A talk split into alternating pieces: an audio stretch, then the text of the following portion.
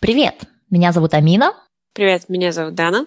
И вместе мы подкаст «Белка и стрелка». И сегодня мы поговорим про мою новую жизнь, про мою новую работу. Похвастаюсь вам, пожалуй, заодно. Да, мы все видели твой Инстаграм, такие можем пройти. Мне кажется, с Инстаграмом стало так ужасно, даже, даже не хочешь спрашивать, как дела, ты, что ты уже все увидел, пережил все твои эмоции через... Я буду называть это тизер. Я видела тизер твоей новой okay. работе. Что там? Про саму работу я тебе на самом деле вообще не могу рассказывать, потому что у нас настолько security, просто это дурдом ромашка. Во-первых, у меня лэптоп работает только на территории компании. Mm. То есть я не могу даже из дома работать, пока мне не дадут специальный сертификат который уже там, я не знаю, 2-3 недели оформляют, как будто, знаешь, не айтишный сертификат, я не знаю, разрешение на... Как бы я обычный инженер, да. Ничего такого сверхъестественного в моей работе пока нету. Но Anyway, я начала работу с этой недели в компании Carl Zeiss в Германии и буду заниматься оборудованием для литографии. Вот. И моя первая рабочая неделя началась с отпуска который я смогу отработать. У нас, оказывается, такая система. Мы делаем штемпели на время, когда пришли и ушли. Прикинь? И нам еще запрещено работать более 10 часов э, в сутки. Да, вот. Ну, это неплохо. Да, и все переработки можно их перевести в отпуск. Но пока у меня получается, что два дня, 2-3 января я отдохнула. Вот. Ну, классно. Ну, вообще, что там, как тебе вообще? Ощущение? Классно, но, если честно, я уже чувствую, что это индустрия, не академия, то здесь прямо будут потому что первый рабочий день длился с 8 утра до 6 вечера. И это был как бы интеграционный день, когда, угу. ну, ничего важного такого сверхъестественного мне не говорили, а просто рассказали про компанию, поводили по музею, покормили обедом там, показали э, мелочи. А, очень важная часть у меня полдня заняла правила безопасности. Мы прямо прошлись по всему зданию, по всем путям, как нужно будет бежать, если вдруг пожарная тревога. Вот. Угу. И это так круто, потому что в Казахстане вот такие вещи мне всегда рассказывали только сотрудники Тинги Шевройла. Вот, я заканчивала КБТУ. Очень много КБТУшников работает в ТШО, и они постоянно рассказывают, что у них там были даже премии за то, что месяц прошел без э, какого-нибудь несчастного случая. И тут то же самое. Mm. И как бы понятно, потому что рядом с нашим исследовательским центром тут же находится завод, то есть мы, mm. мы сразу производим и сразу разрабатываем. И очень прикольно, что у некоторых людей, когда исследования идут уже в стадию индустрии, да, вот именно производства, они там могут вместе с рабочими по ночам иногда работать. Хотя нам не засчитываются часы. У нас система так стоит, что нам после 7 часов вечера часы не засчитываются. Ну, это чтобы домой шли, и нечего тут, понимаете ли, перерабатывать. Mm. Вот. Ну да, потому что это же деньги. Э, как бы для компании это скорее не деньги, а вот это психологическое состояние сотрудников, чтобы не горели. Ну, это же convert into money. По идее, да. В смысле, типа, где на него потратили, он теперь еще и перерабатывает и устает. Очень большая часть вот этой всей ну, я думаю, что вот это я могу рассказывать, да, про то, как э, интеграционные дни прошли, потому что большую часть этой информации можно каким-то образом нагуглить, она вся такая про бренд компании, про политику ее, вот. А все, что касается вот прям по науке, то я тебе даже не могу сказать, с каким из оборудования я работаю, судя по всему. То есть не очень понятно mm-hmm. этот момент. Я даже вот никому особо не говорю, над каким из там тысячи элементов этого оборудования я работаю, потому что вообще непонятно. То есть с рабочего компа нельзя ничего личного открывать, ничего в него вставлять, и это прикольно, потому что все-таки в универах то же самое говорят, но ты по-любому используешь свой телефон, и как бы ты все равно подключаешься, да, то есть там можешь WhatsApp открыть на рабочем компе или Facebook зайти. А тут uh-huh. ты даже и не хочешь, потому что ты два дня смотрел видеоролики про безопасность. И ты вот уже и вдоль и поперек, а это же все еще на немецком. То есть mm. мне хватает развлечений. Вот. Блин, я даже не представляю, у тебя получается все там, получается, же на немецком языке, да? Да, полностью работа на немецком. Это, по-моему, единственная проблема, почему компания не может добрать нужных э, людей очень быстро. Потому что, по mm. сути, они лимитированы теми, кто живет и работает в Германии, в Швейцарии и Австрии. И, может быть, там еще небольшой процент людей, иммигрантов, владеют немецким достаточно, чтобы работать на нем. Вот. Mm-hmm. Мой немецкий довольно неплох, но когда мне вот теорию объясняют, мой э, коллега, он периодически переходит на английский, потому что он, мне кажется, в моих глазах видно, что я вообще не понимаю, что этот термин обозначает. И я очень часто сижу со своим телефоном, потому что мне приходится переводить некоторые слова. Не в Google Translate, кстати, им нельзя пользоваться. Вот. Но я там с отдельными апами офлайновыми пользуюсь. Ну, это их, это the lost, мне кажется. Вот. Например, в Швейцарии, вот этих фармкомпаниях, у них все на английском. То есть там даже знания немецкого не нужно. Но просто минус в том, что там сложно, в принципе, устроиться, если ты не, у тебя не European Union passport. That's only problem. Я бы, наверное, сказала, что это плохо для компании, да, но фишка в том, что в этой компании даже... Ну, смотри, сейчас в компании 31 тысяча сотрудников по всему миру. В нашем отделении где-то около 5 тысяч человек. И мы еще растем. Мы сразу и производители, и исследователи. Вот. И дело в том, что многие рабочие, ну то есть не те, которые создают исследования, а вот те, которые компилируют, это же люди со средним образованием. То есть я вот знаю, что у других компаний, например, там у других немецких компаний, которые в основном работают на английском, они все равно отчетность пишут на немецком, потому что рабочие на фабриках не могут владеть английским на таком уровне. Вот. Uh-huh. И если производство делается в Германии, то все равно ставка делается на вот таких простых работников. Ну, это их страна, и им кажется, и они наверняка правы, что легче умного PhD-шника заставить выучить немецкий, чем там 300 немецких работяг заставить выучить английский на нужном уровне. А все-таки работа очень точная, да, то есть мы там производим, я не могу сказать сколько, но, скажем, мы там производим 100 оборудований в год. И mm-hmm. каждое оборудование там, я не знаю, стоит миллионы и миллионы евро. Очень тяжело себе представить, сколько это все стоит. Наверное, можно где-то посмотреть. Я разочарована в твоем dream job. Ты не можешь о нем ничего рассказывать. В чем смысл? В чем смысл, да. Блин, наверное, в зарплате. Я не знаю. Ну вот, Хотя в этом месяце, в этом месяце не будет зарплаты, потому что, потому что я не успеваю оформить все немецкие бумажки, чтобы пришла зарплата. Mm. Причем я удивлена, можно было до 14 числа это все сделать, хотя я думала, типа, нет 1 января этих бумажек, до свидания, да но я все равно не успеваю. То есть вот эти все страховки, налоговые номера, какие-то еще там номера. Мне сейчас не хватает еще трех бумажек. Нет, еще двух бумажек, и до 14 вряд ли это все будет готово. А, еще же все нужно по почте отправлять. Вот это меня умиляет особенно. Mm. Ой. Каменный век. Да, это да. Но радует одно. Это нужно сделать только один раз. И из приятного питаться я все-таки могу на работе. Компания оплачивает три месяца жилья, то есть, в принципе, mm базовые потребности удовлетворены. Но уж mm на проездной на работу я как-нибудь наскребу. Пешком я бы рада пешком, но два часа в одну сторону пешком это перебор. Хотя по карте я думала там, а, пять минут. Ха. А нет, там, там реально через леса нужно идти. Часа полтора, наверное, в одну сторону тема, которую мы хотели еще сегодня затронуть, помимо того, что скучную работу Амины и о том, как ее первые дни там, вопрос, мы хотели поговорить об иммиграции, о том... О том, как тяжело чувств... надалась. Да, ну как бы это плюсы, но плюсы иммиграции мы, ну, мы все знаем, да, блин, хорошие условия жизни, работа и все такое, но есть свои как бы культурные шоки, как ты перестраиваешь все внутри себя и свое мировоззрение. Это, наверное, достаточно болезненно. Mm-hmm. Ну вот да, ну вот ты расскажи мне, вот то, что ты эмигрировала, получается, в Швецию, ну как бы пыталась, в смысле ассимилировала, да? Потом сейчас ты переехала в Германию, а сейчас ты как бы пытаешься ассимилировать, я не знаю, какой у тебя сейчас там этап ассимиляции. А, ненависть. Рас... Ну ладно, уже не ненависть. Да, но а, расскажи, как, сколько, как и зачем, и нужны ли эти страдания все наши ради золотой копеечки. Вообще, когда я уезжала в Швецию, да, в 2012 угу. году, я точно знала, что я вернусь в Казахстан после защиты PhD. Вот прям была так угу. уверена.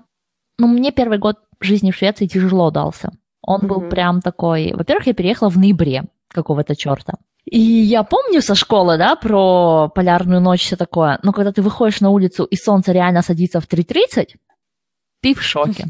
Это прямо убивает, и ты не знаешь, как с этим жить. Ноябрь в Швеции самый темный месяц. То есть вот там если не ночь, то облачно. М, Вот. И тот ноябрь был не такой прям грустный, а вот, скажем, в 2015 году или в 2015 или 2016 было всего 5 или 6 часов солнечного света за месяц в Швеции. Вот. И как бы это очень плохо сказывается на общем состоянии. Все время грустно, печально. Вот. Но я могу сказать, что моя иммиграция в Швецию, она была успешная. За пять лет я себя почувствовала такой шведкой, то иногда я поступаю и думаю, вот надо мной вы сейчас в Казахстане поржали. Потому что немцы надо мной ржут довольно часто. Вот такие дела. Ты шведская бабушка. Я Спасибо. помню, как ты рассказывал, у тебя какой-то был разговор со шведской бабушкой, и у тебя сразу такое озарение пришло, что ты, типа, вот этот момент, когда ты, ну, как бы ты почувствовал, что you're part of that country. Да, это помню, было... тебя первая с бабушкой безработица. шведской. Да, это была первая И это- безработица, и было свободное время, и я пошла на какую-то экскурсию или что-то, и стою, значит, в очереди после экскурсии. Какая-то бабушка ко мне такая обращается, что-то, что-то, я ей отвечаю на шведском, мы там с ней общаемся, она спрашивает, почему я так хорошо говорю на шведском, и я, а я стою и думаю, нормально. Два дня назад я точно еще не говорила по-шведски. Очень приятно. Первые пять лет жизни в Швеции никто со мной не хотел говорить, потому что я не могла вот, этот вот, э, вот эту мелодию шведского языка изобразить. И народ сразу понимал, что мой шведский далек от сносного и переходил на английский. А тут шведская бабушка со мной там пообщалась, похвалила меня, мой язык, то, что я такая молодец, складываюсь в шведскую экономику. Я приехала учиться и там и работаю, и молодец, и пожелала мне удачи, и в этот момент мне было прям так типа, вау, я прям своя в доску. Вот. Но я не знаю, какой момент наступит, когда немецкие бабушки благословят меня ощущением своя в доску. Пока что они периодически меня вводят в ступор. И помните, я тебе рассказывала, как немецкая бабушка ходила за мной первый месяц в сортировочную комнату и смотрела, как, как я выкидываю мусор. Это жесть просто, реально, каждый раз. То есть я выхожу из э, мусорной комнаты, и она заходит. В течение первого месяца, пока я не, ну, как бы не вспомнила немецкий до такой степени, чтобы не подойти к ней и на немецком не представиться, что «Здравствуйте, меня зовут Амина Миртакиева, я э, PhD в такой-то области, я приехала заниматься вот этим-то и этим-то». И после этого она успокоилась, видимо, думала, вот, понаехали тут. Что? Это такой passive-aggressive, если честно. Это прям А, ну, по-моему, next это- level. Aggressive-aggressive. Очень Ну, active-агрессив. Ну, в смысле, passive, потому что она ничего не говорила тебе. То есть она просто Она говорила. А, Она говорила? «Guten Tag». Guten Tag. Я от ее Guten Tag подскакивала. Мне кажется, наверное, про себя такая, эти китайцы даже не могут сортировать. Все им приходится глазами говорить. Но, но дело в том, что я же после Швеции переехала, поэтому с сортировкой проблем не было. У нас даже э, в Швеции сортировка была лучше, чем конкретно в этом доме. Я, я живу сейчас в таком регионе Германии, в котором народ, скажем, очень эм, практичный. Мы не платим лишние деньги за то, чтобы у нас там вывозили какой-то определенный вид мусора. Мы платим только, чтобы у нас вывозили бумагу, картон и обычный мусор и биомусор. Вот, все, всего три вида. А остальные мы должны сами собирать и возить там на выходных на станцию. И это меня прямо, ну, как бы здесь особо сортировать не надо было, да? Вот, пластик-то все нужно будет самим вывозить. Я не знаю, она, наверное, думала, что я ленивая, и, и поэтому буду все выкидывать. Я не знаю, что она думала, но тот факт, что она за мной ходила... Мне кажется, да, мне кажется, надо прикольнуться как-то, просто выкинуть реально в одно, просто просто, чтобы она успокоилась и удовлетворила свое это. Да, я знала, я знала, что они все такие. Ты не знаешь, мне легче стало по жизни. Вот, кстати, Лишний- я в последнее время, когда езжу, да, все время думаю, как хорошо, что когда я что-то не то делаю, я позорю китайцев. Для европейцев мы на одно лицо. Но недавно я стояла, Да. мне сейчас же нужно каждую неделю по два часа ехать на поезде, на выходные, потому что у меня сейчас как бы две квартиры. И стою, я жду свой поезд, смотрю на всех немцев, там, других сотрудников э, моей компании, потому что в нашем городке только сотрудники нашей компании. У нас, короче, э, городок вот основной 50 тысяч человек, а деревня, в которой находится компания, она 8 тысяч человек. Но у этой деревни, знаешь, сколько мест э, рабочих? 10 тысяч. Вот. И я такая села, думаю, прикольно, это, наверное, мечта, чтобы было так много рабочих мест. Вот. И смотрю я на вот европейцев и такая думаю, не то чтобы вы все отличались для меня, да, то есть Может быть, вы немцы, может быть, вы шведы, австрийцы, испанцы. Фиг вас разберешь. Светлые люди, как бы. Почему вы думаете, что мы все на одно лицо? Нас как минимум больше. То есть наше мнение должно быть главным. Да. I'm sorry, скоро вы все заговорите на китайском. Подожди. Я, честно, не знаю, я, честно, не знаю. Я думала, ты скажешь, скоро вы все заговорите по-казахски. Это было бы очень прикольно. Я не уверена насчет казахского. Вот, кстати. Если не начнем делиться почкованиями, как клетки, то мы не нагоним китайцев никак. Но индусов, как минимум. фишка в том, что, например, в Швеции в университете Упсала есть кафедра, где преподают казахский язык. Прикинь. А, я знаю, ты мне об этом говорила. Мне потом еще Спартак тоже говорил. Привет, Спартак. Да, привет. Вот, если ты нас не слушаешь, это Давай его Мы- обсудим. Да, да, мы вообще, шучу, мы еще поминутно по- поставим такой Спартак. Кто такой? Все-таки такие, кто такой Спартак? Почему у него такое странное имя? Да. Кстати, Вот. интересно, почему. Ну ладно. Потом спросим вживую и расскажем вам в следующий раз, кто такой Спартак и почему у него такое интересное имя. Ладно, знаешь, на самом деле, а, Интрига. как бы понятно, что там иммиграция первый год, вот он такой вахаха, там второй, третий, четвертый год человек уже хорошо привыкает к стране, но еще не до конца интегрирован. Я вот точно знаю, что моя полная интеграция произошла через, через 5 лет жизни в Швеции. Я жду, Мгм. может быть, через 4 года я уже буду и в Германии себя чувствовать хорошо. Пока что у меня отношения м, Германии, ну, как будто мы просто соседи, знаешь, типа, стерпится, слюбится. Не бьет, и слава богу. Какое-то вот такое, знаешь. Но мне, знаешь, что хотелось тебя спросить? Про обратную иммиграцию. Каково оно по сравнению с иммиграцией из Казахстана, каково оно возвращаться в Казахстан?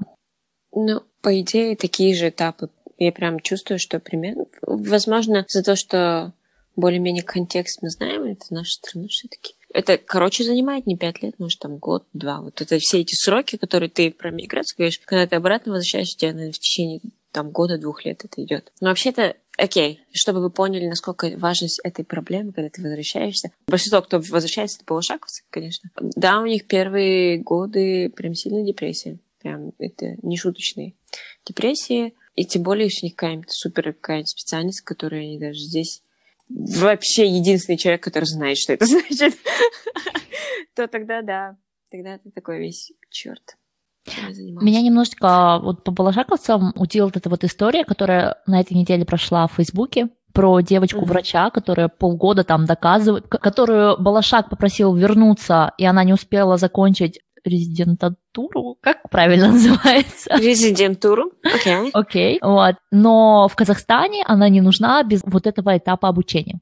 Ага. Как бы казахстанцы с налогов оплатили 7 лет ее образования, но она не закончила там последний там, год-два, которые необходимы, чтобы она была врачом нужной квалификации. Ну, это ужасно. Во-первых, ты ломаешь человека, да, то есть обидно за девочку, а во-вторых, обидно за налоги. Просто это огромные суммы, наши налоги. Мы их не видим, нам о них не говорят, а мы всегда думаем про зарплату после налогов. Но я помню, когда я один раз подавалась на визу во Францию в 2011 Мгм. году, а, попросила у. КБТУ в бухгалтерии свою зарплату, да, справку о зарплате. Мгм. Интересно, что она действительно всего лишь 24 часа, ну окей. И там были написаны мои налоги. Я когда увидела, сколько налогов я успела заплатить за 4 месяца, с- у меня просто челюсть отвалилась. Ну, это было много, учитывая, что я-то на руки получала не так-то много. Мгм. То есть все Ну- вот эти социальные выплаты, они огромедные. Но Мгм. мы о них не думаем, хотя это же и наши деньги. Все, что есть в Казахстане, принадлежит нам, потому что это оплачено с наших налогов.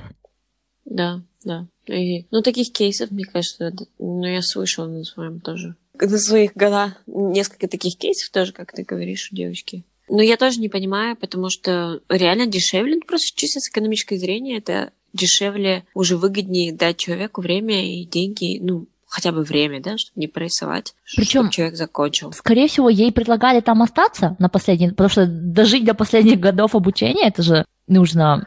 Но я представляю, сколько за нее заплатили. Э, Если она в Америке училась, И я не помню, Ну, что по-моему, в s- Англии. Ну, окей. а, ну окей, это Типа medical дорого. school это самый дорогой. Там люди потом по 40 лет плачут свои student loans. Ну, так везде же. То есть это самое Ну. дорогое образование, и туда Да, набирают да, только. A-студентов. Как бы вот в Германии, я не помню, мне кто-то говорил, сколько там человек на место в медицинские Мгм. школы. Это была какая-то сумасшедшая цифра. Там сумасшедшие конкурсы. Мне mm-hmm. этот рассказывал чувак, а, который в Швейцарии со мной работал. Он вообще медик, ортопед был. И он закончил в Австрии, хотя он сам немец. И у него было самое простое, просто в Австрии меньше было конкурс людей на место. Он говорит, это было... У него просто не хватило бы даже баллов. Хотя он у нее нормальные баллы были, такой средний GPA достаточно. Ну, просто еще в, в разных европейских странах нужно, чтобы разные европейцы приезжали. Это ну, типа, да. важно для их интеграции и все такое, поэтому у него явно были еще больше шансы, потому что, может быть, общий конкурс там был, я не знаю, 100 человек на место. Мне mm-hmm. просто австрийцы говорили, что у них по законодательству имеется очень большой фонд для поддержки иностранцев, для привлечения, mm-hmm. и поэтому вот я была на последнем году PhD, и мне рассказывали про вот эту вот стипендию, которую может выиграть любой защитивший PhD в Европе, чтобы открыть ну, как бы не свой постдок, да, вот, ну, начать карьеру ученого в Австрии. И там конкурс такой, что не граждан Австрии подается меньше, чем есть мест для неграждан Австрии. По сути, чуть ли не один к одному. Хотя самих австрийцев там по 10-15 человек на место. Угу. Вот так вот. И она вот возмущалась, потому что она австрийка, естественно, для нее это возмутительно. Ну, такая вот у них интересная политика. Понятно, что они хотят привлечь э, самых лучших со всего мира тоже. Угу. Вот. Это такой drain с другой стороны. Да. Да, я как-то летела в Америку, и мне какой-то мужик рядом со мной сидел, и мне такой говорил, вот, мне в лицо говорит, такой, вот, вы приезжаете, забираете наши места, вот моя дочь не могла поступить в какой-то университет, because all these immigrants come приезжает и забирает. Ну, я просто, я не конфликтный человек, мне не хотелось конфликтовать в самолете с чуваком. Про себя подумала, ну, просто у тебя дочка тупая, не смогла поступить. Причем тут как бы иммигранты? Вот я тоже всегда так думаю, когда мне говорят в Европе, у нее были, вы приезжаете все возможности. Вот у именно. них были все возможности. Ты, господи, ты в Америке родилась, да? Ты, у тебя папа белый, да? Вот. Для начала. Да, и ты из Калифорнии, у тебя хорошая жизнь, ты не голодал, у тебя есть крыша над головой, у тебя были все возможности, тесты онлайн, даже все, что ты хочешь. Да и... хоть ты там Стэнфорд, Гарвард, у тебя все были возможности. Поступить, и даже круче. Ты не смогла. По идее, да. у нас-то всего один шанс ну, то есть, если да. ты не поступишь сразу после школы, то, извини, на следующий год ты уже не поступишь в КВТУ, да? Ты уже не поступишь в ИНУ. Ну, как бы, в лучшее ты точно не поступишь. Нет, можно. У нас есть хороший кейс, на самом деле. You can. Но это depends ну, от человека, насколько он Согласись, ну, что это скорее уникальные люди, которые сломали да, систему. Да. Это не система. Да. Вот. Да. А система это после там 11 сейчас уже скоро там, я не знаю, сколько сейчас там классов, после последнего 12. класса поступаешь в универ и не рыпаешься. И это, конечно, очень тупо, потому что в 17 лет у тебя еще мозг даже не досформировался, у тебя еще 8 лет будут расти нервные клетки. В 25 лет ты будешь совершенно другим человеком. Ты не можешь выбрать сразу в 17 лет свою профессию, потому что угу. ты реально на уровне физиологии один человек в 17 лет и другой в 25. Ну вот, но окей, ладно, не об этом сейчас, возмущение. Фишка в том, что у нас один шанс. Провалился да. где-то, Потом система, ты, может быть, добьешься успеха, но это скорее будет связано с тем, что ты уникальный. Ты да, как-то сломал систему. да. Но в, по большому счету, если ты провалился, то мы этого не говорим, мы все желаем друг другу сломать систему, но будем честны, это происходит редко. Да. Вот. Да, в распределении Гаусса мы где-то там. Да, да, да. Mm.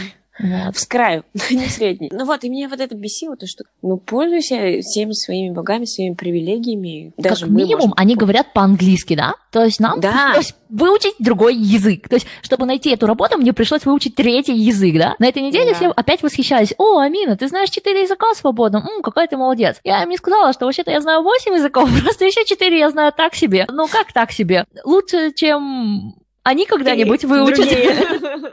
вот. другие, да. Ну, просто как бы у меня не было выбора, да, либо я выучу этот немецкий и найду работу, либо, ну что, в домохозяйке только что идти. Как бы со всем уважением к домохозяйкам, просто это не мой путь, да. Вот. Э, как бы же, же. Нету выбора не учиться. А тут да. люди ни хрена не делают и потом говорят, блин, ты украла мою работу. Господи, хочешь мою работу? Хочешь квантовым механиком пойти поработать? Без проблем. Учись! Да, как бы. Ну, ладно, фиг с ним, что я 27 лет училась, прежде чем дошла до этого уровня. Давай, чувак, вперед. А, бесит. Да. Это значит боль. Ну, в общем, я рассказываю про свое возвращение, потому что это другая боль. Ну, первый у тебя, короче, восторг у меня был такой. Ну, потому что все тебе так прием, да, тебе такой казахский той делают, но Кильде, доктор Болда, там тебе накрывает стол, там тебе все тосты говорят, и такой, ну, чувство безопасности, потому что ты дома, да. И какие-то такие мелочи приятные, которые не были тебе доступны за рубежом, даже хотя бы там маникюр за 2000 тенге в любом углу. И ты реально там, как бы у нас много мелочей, которые очень доступны, и стоматологии, например. За это, ну, типа, восторгаешься, радуешься. А потом все это скатывается, конечно. Это длится где-то ровно где-то месяца два. Потом все скатывается к тому, что ты такой... А, ну еще, еще в том, что ты немножко в Казахстане, по крайней мере, да, ты немножко уникальный. Все таки вау, ты там училась в Америке, вау, ты там в Швейцарии, вау, ты такой, вау, вау. И ты такой, довольная, ходишь, расскажешь, а у нас там в Америке, это у нас на Швейцарии. И ты такой какой-то момент ты становишься типа центром внимания, хотя ты как бы, может быть, к этому даже не привык. А, но это со временем уже проходит, и у тебя такое в конце ты немножко чувствуешь себя изолированной, потому что ты, например, на 3-4 года, да, которые ты учился, ты полностью выпал из казахстанского информационного пространства, ты не понимаешь, где тренды, чем говорят, чем дышат, и ты немножко такой из изоляции информационной. Плюс за 3-4 года, за время моей магистратуры PhD в Америке, все мои друзья поженились, там и родились, mm-hmm. родили 10 тысяч раз. Я их всех растеряла, все разъехались. И у меня вообще после PhD в Америке у меня было ощущение, что я такая одна в степи. Вот интересно. В степи. Но мне кажется, что кто живет в Казахстане, они тоже в возрасте от 20 до 30 лет теряют большинство друзей. Ну да. Но я думаю, что здесь прям очень резкие, как бы... Но это просто накладывается друг на друга. То, что mm-hmm. мало того, что у тебя информационная изоляция, плюс у тебя нет никаких друзей, и ты начинаешь немножко скучать по вот этим всяким multicultural штучкам, которые у тебя были там, вот ты там, не знаю, в той же Европе ты мог безопасно куда-то ходить, на выходные и, дернуть и, вену, да, да? Да, да, да. И у тебя где-то к четвертому, пятому месяцу просыпается такая идея возвращения было плохой идеей.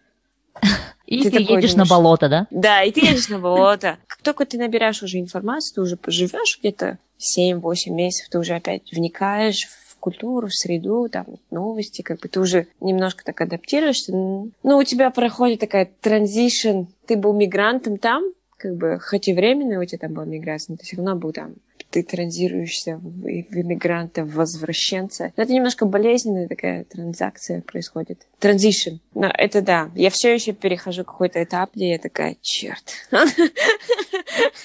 Зачем?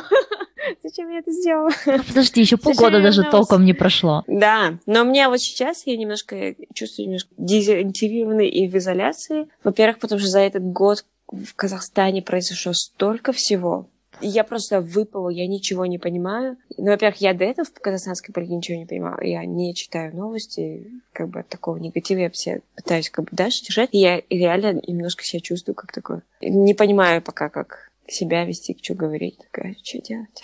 Это пройдет. Я, я знаю, что это пройдет, просто это занимает, конечно, время.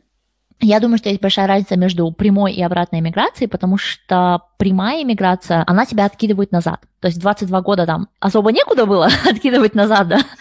Вот. Но в 29 было конкретно. То есть ты очень много теряешь там в социальном плане, а, то все. А, нужно заново учить язык, нужно заново воспринимать другую ментальность, поступать по другой логике, и это очень странно. Но когда ты возвращаешься назад, да, ты у тебя как бы эффект вот этого узнавания, и при этом ты не откинут назад. То есть ты, может быть, как бы должна немножко вспомнить, но по сути ты сделала большой прогресс. И в своем социальном статусе, да, и там ты вернулся раз и профессор. Вот. Ну да, может быть, с друзьями сейчас нарушен э, там, контакт какой-то, но заодно ты почистила свое личное окружение.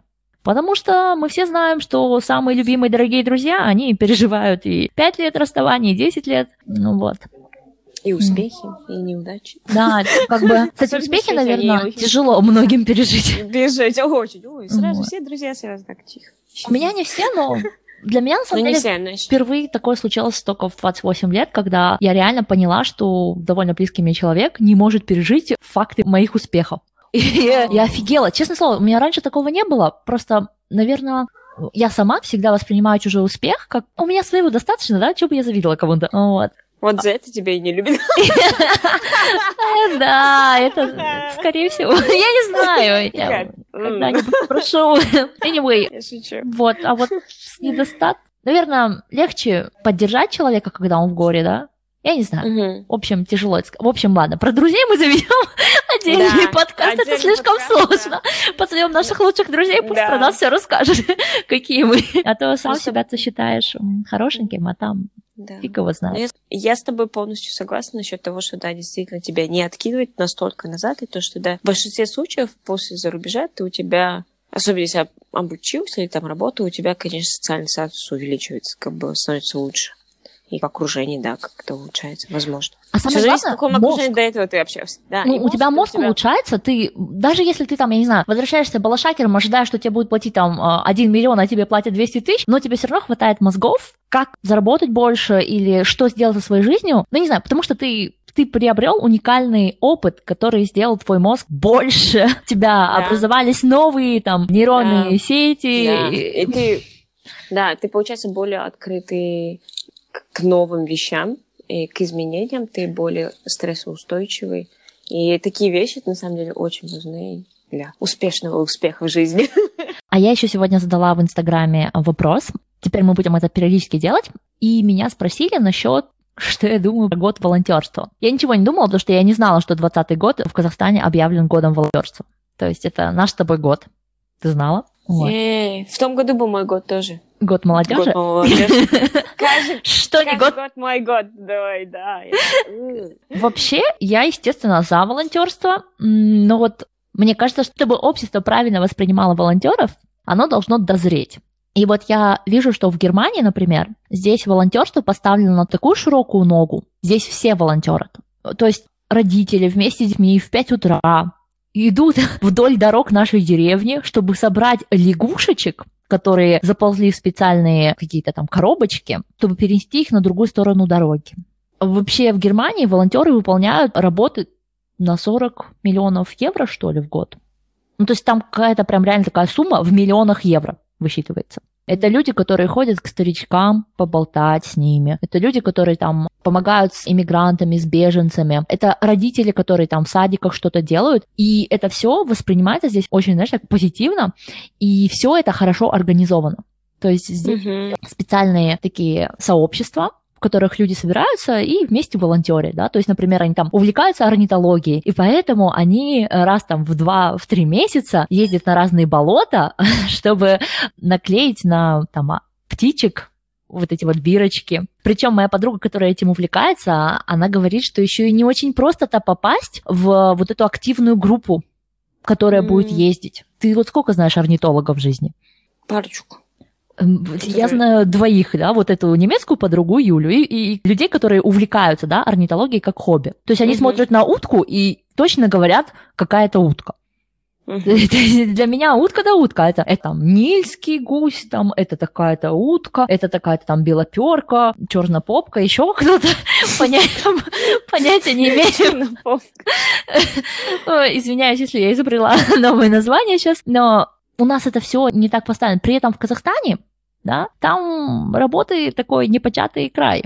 И с небольшой помощью государства можно было организовать. Уверена, очень многим интересно было бы взять своих детей и пойти помогать выращивать сайгаков. Вот ты знала, что Казахстан, например, спас несколько видов вот этих парнокопытных. В общем, их вы там в 70-е, 80-е отстреляли, какие-то виды там джейранов. А в 90-х годах наш купили или попросили, точно не знаю, у других э, среднеазиатских стран редких вот этих животных. И сейчас этих же иранов к северу от Копчегая 3-4 тысячи особей. М, То есть у нас в Казахстане есть реально такие вот методики, это очень круто. И по идее, если бы у нас еще было больше людей, которые могли бы этим заниматься, мы бы, может быть, и ну, не сталкивались с такими ситуациями, когда у нас там 6 тысяч сайгаков просто умерли, потому что бежали не Мгм. там, где надо. Вот. Да. И это было бы лучше, чем водить детей в зоопарки и показывать им, да, что вот как вот это животное, его нужно беречь. При этом для того, чтобы тебе мой ребенок показать тебе такую идею, мне нужно было это животное посадить в клетку. Я до сих пор помню, как, выглядит клетка в алматинских зоопарках, как это все пахло. А, Это мне это в кошмарах, ночных кошмарах. Ну, у меня не в кошмарах, но это, да, это один из самых неприятных эпизодов. Вот. Так что волонтеры нужны. А ты что думаешь про волонтеров? Я думаю, что волонтерство, ну, это как бы ты же что-то даешь, да? You're helping someone, но чтобы помогать, у тебя должны быть свои ресурсы. Но мне кажется, у многих казахстанцев нет ресурсов достаточно для себя, не то чтобы как бы волонтерить и помогать другим. Я понимаю, о чем ты, но вообще я за волонтерство, и я за то, что у нас в Казахстане есть прослойка людей, у которых есть эти ресурсы, которые могут и должны, мне кажется, волонтерить, потому что они должны подавать примеры, и у них есть много как бы, возможностей. Ну, я вижу, что какая-то часть людей, да, волонтерит, что-то делает. По большей части я вижу, например, студенты, да, волонтерят, потому что они хотят там рекомендательные письма или что-то такое там себе в резюме написать, что тоже неплохо. Но насчет того, что прям родители с семьей, чтобы это было осознанное такое волонтерство, прям чтобы родители это прививали, я думаю, что у нас это очень далеко прям. Пока у нас не будет средний как бы, уровень жизни достаточно высокий, хотя бы ну, да. у большей части населения, тогда нет.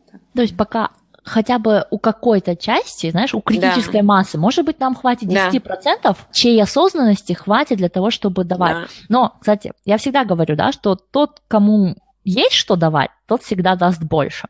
Но фишка да. в том, что когда тебе есть что давать, ты от этого угу. волонтерства еще и получаешь. Да. Ну, то есть самый главный бенефитарий, бенефит, что-то у меня сегодня с русским языком, не сегодня, а вообще последний год, как немецкий зашел в мою голову, он просто выгнал оттуда всю грамматику всех языков. В последнее время выдаю такие перлы, хоть стой, хоть падай.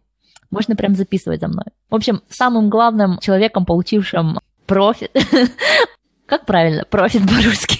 Видишь, какой кошмар просто. Advantage, так Главное, приятно.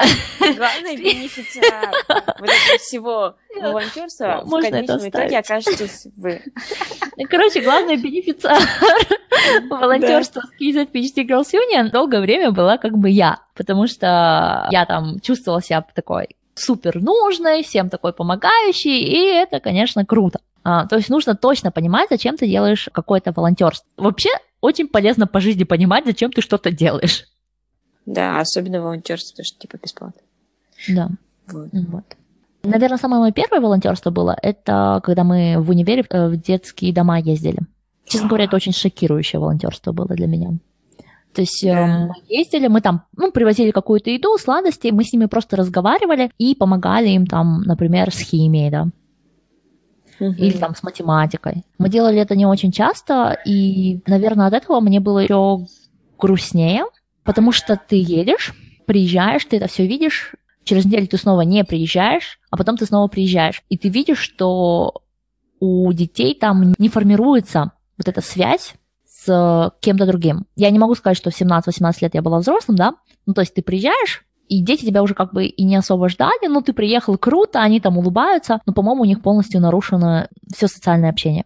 Угу. Я не знаю, как ребята с детского дома потом живут. Ну, я уверена, что многие из них нормально устраиваются по жизни. Мы уже говорили про этот эксперимент социальный, да, что угу. в конечном итоге распределение будет более-менее похожее. Те, кто из них попробивнее, наверное, устраиваются очень хорошо, другие, как все, но вот вот этот момент, знаешь, когда я приезжала, я помогала, уезжала, а потом я понимала, что я как будто бросила их повторно. То есть мало что их родители бросили, государство наше yeah. бросило, а потом я еще тут прихожу со своей э, никому не нужной благотворительностью. Может, она им не нужна была, да? а может быть, нужна была. И очень тяжело было это понять. Mm-hmm. Я до сих пор не знаю. Ну, mm. то есть сейчас-то более-менее о нем говорят, а вот 10 лет назад, да, 10-12 лет назад, всем было по барабану, что в Казахстане можно было сдать ребенка в детдом и не отказываться от родительских прав. То есть на самом деле большинство детей в казахстанских детдомах, они официально имеют родителей. Но эти да. родители сволочи и гады, и наше государство защищает права родителей больше, чем права детей. И вот на этом контрасте, мне было там 18 лет, я начала это осознавать, 19, 20, 22 угу. годам я бесконечно на это злилась. И я угу. переехала в Швецию, в которой детские права выше прав родителей. И для меня это был такой контраст. Это же все началось с Астрид Лингрен, да? И когда ты начинаешь, ты живешь в городе, в котором она жила, ты читаешь заново ее сказки, ты понимаешь подтекст, идешь по тем же улицам, ты слушаешь рассказы, как она в 70-х годах поехала в Германию, ей дали там титул писателя года, я не знаю, какой-то титул, она приехала в Германию, немцы немножечко боялись ее приглашать, потому что думали, что она вот даст какой-нибудь такой спич, типа «прекратите детей бить», и, значит, Астрид Лингрен приехала в Германию, дала спич, и дети, двое детей из э, баварской деревушки, сбежали и на поездах из Мюнхена или из-под Мюнхена добрались до Стокгольма, и там через несколько недель после ее выступления по радио немецкому. Ей в ее квартиру в Стокгольме звонят полицейские, говорят, тут двое детей, вас ищут, и, и спрашивают, где же наша бабушка Астрид, которая нас защитит. Вот. И то есть насколько большие разительные перемены, да, то есть Европа в 70-х годах, когда детей били и их права вообще с ними не считались, они были собственностью родителей. И сейчас, когда, да, многие наши люди боятся ювенальную политику, но и она очень сильно переврата, да, то есть в наших русскоязычных и казахстанских СМИ очень переврали историю. Никто просто так не забирает детей у родителей в Скандинавии. Если mm-hmm. у вас забрали ребенка, подумайте сначала, почему такое могло произойти. Государству невыгодно просто так забрать ребенка. Вот так вот, да. про иммиграцию. Вообще да. очень больная точка. И я не знаю, я, у меня такие претензии к нашим блестителям детских прав в Казахстане. Ай, ужас. Ну, вроде там что-то сейчас что-то делается. Наверное. Ну, в какие-то продвижения есть, мне кажется. У нас, ну, за 10 лет точно есть, но... Да, тренд прям к улучшению есть. Вот. Ну ладно, на этой классной новости, наверное, мы закончим. Вот. С вами были Амина. Подписывайтесь на меня в инстаграме Амико2011. Дана, мой инстаграм Дана, нижнее подчеркивание Шинигами. И подписывайтесь на хэштег Белка Стрелка подкаст, тоже в Инстаграме. Слушайте нас везде, где можете, рекомендуйте, где можете. Услышимся на следующей неделе. Пока-пока. Пока-пока.